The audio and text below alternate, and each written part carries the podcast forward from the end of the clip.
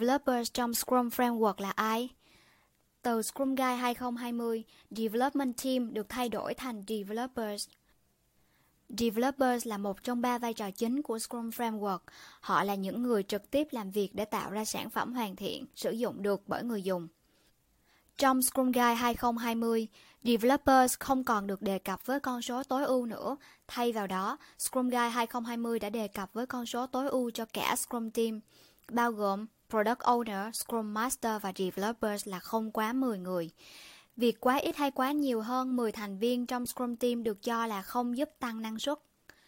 Developers là một đội sales organize công việc của mình trong Spring, không còn được đề cập trong Scrum Guide 2020, mà thay vào đó, Scrum Team được đề cập là một nhóm sales manage.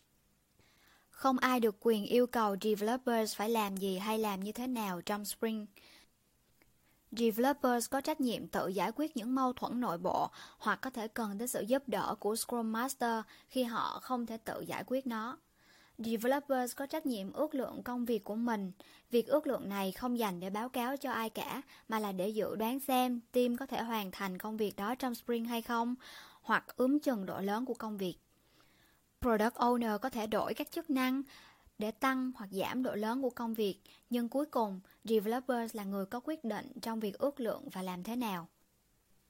Developers là một đội cross-functional, tức là developers có đủ các kỹ năng để thực hiện tất cả các công việc cần trong một sprint để hoàn thành done increment. Developers có trách nhiệm tự kiểm tra và cập nhật công việc của chính mình bất cứ lúc nào, chứ không phải đợi đến Daily Scrum. Mặc dù Daily Scrum vẫn là cơ hội chính thức để cập nhật và kiểm tra, để hoàn thành done increment vào cuối mỗi sprint.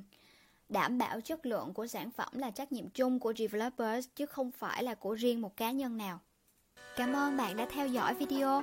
Nếu bạn thấy video của Scrum Việt hữu ích, hãy like, share và subscribe YouTube channel của Scrum Việt để tiếp tục theo dõi những video mới của chúng tôi nhé.